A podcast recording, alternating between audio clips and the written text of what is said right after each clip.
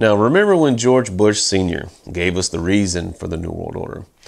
Remember when he said that a credible United Nations could fulfill the role, the promise, and the vision of its founders?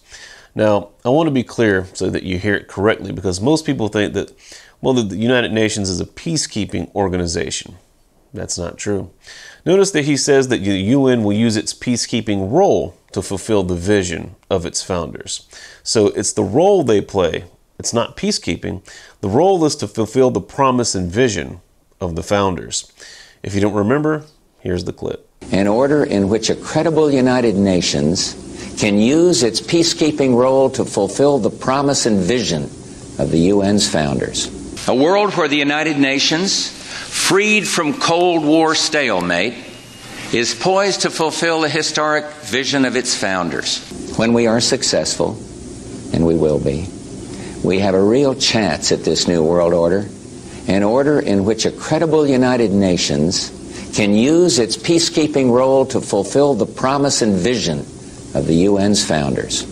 Now, the United Nations was founded by members of the Council on Foreign Relations, who are but one of many of the roundtable organizations created by the Cecil Rhodes Milner Group, who were later absorbed into the Rockefeller Consortium and their many roundtable organizations, including the Royal Institute of International Affairs, or Chatham House, or the Club of Rome, Budapest, and Madrid, or the Bilderberg Group, who, with the common goal of a new world order, a one world government created, well, as we mentioned before, the U.S. Federal Reserve System, the League of Nations, the International Monetary Fund, the United Nations, the World Bank, the World Health Organization, the European Union and the Euro currency, the World Trade Organization, the African Union, and the Union of the South American Nations. And now, through the United Nations, which they've also created, they've disguised their New World Order as Agenda 21 and Agenda 2030 for sustainable development. Now, this is being implemented again through their global to local public private partnerships with the United Nations, with NGOs, governments, and corporations implementing world government down to the neighborhood level with their 17 sustainable development goals, their three E's, and their ESGs environmental social governance. Fulfilling the promise and vision of the United Nations founders is to implement the New World Order or the One World Government System. So, sustainable development is the Trojan horse that got global governance down to the very neighborhood level in every area of the world.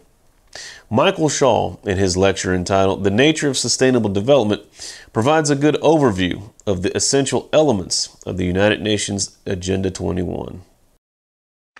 Sustainable development has become the popularized expression for Agenda 21.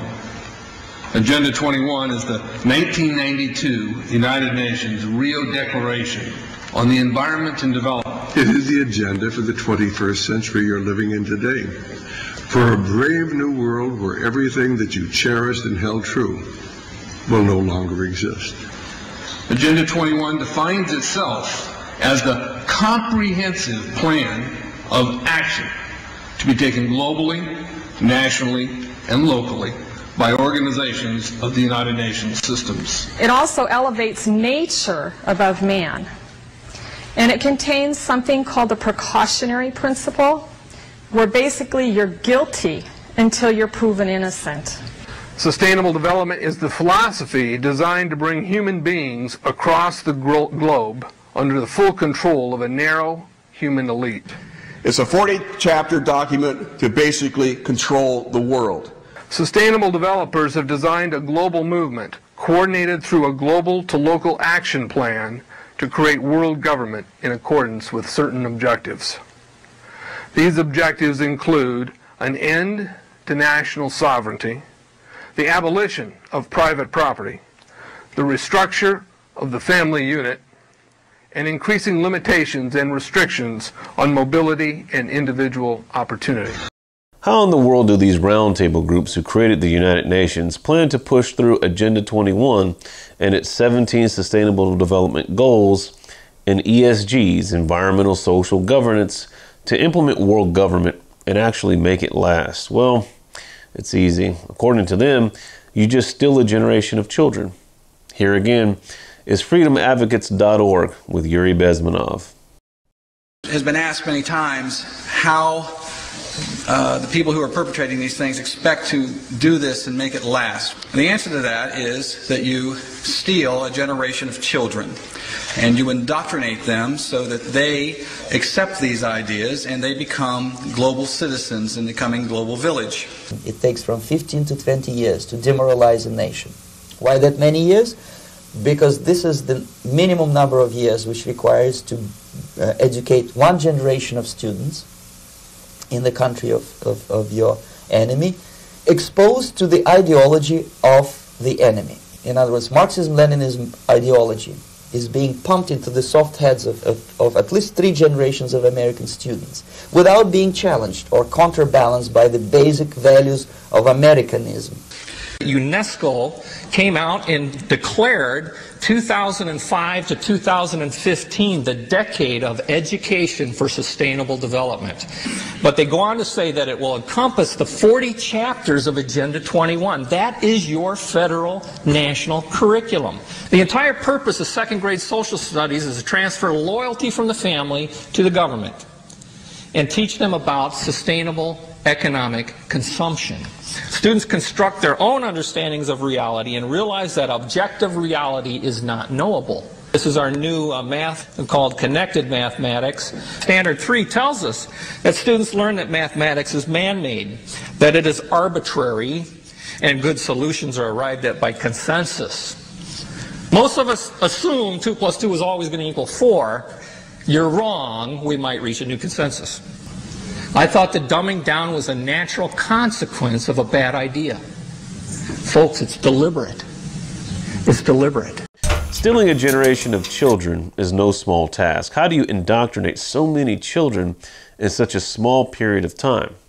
Well, according to them, it's easy.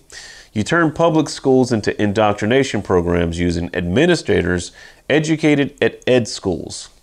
They admit doing this from time to time a statement or some content addressing where we are in that process, uh, something brief.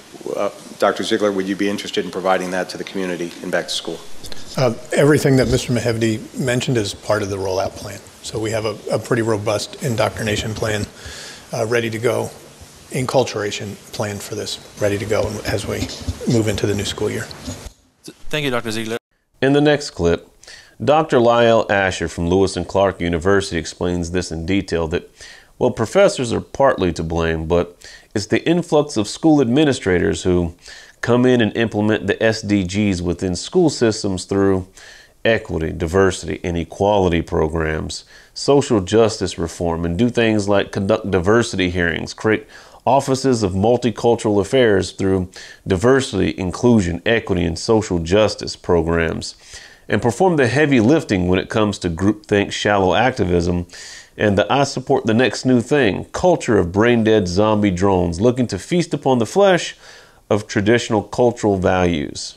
These woke administrators through ed schools have these advanced degrees who brainwash and indoctrinate thousands of these administrators with this social justice nonsense, gender ideology nonsense, equity, equality, diversity, and inclusion nonsense higher education degrees, but are anything but higher education, as they have the lowest academic standards possible. They are really degrees provided to get them jobs as administrators into schools, colleges, and universities. This creates an army of social justice drones who then get admin jobs and implement social justice ideologies into school systems by what's known as the Fabianistic tactic, by stealth and secrecy, through peace and politics,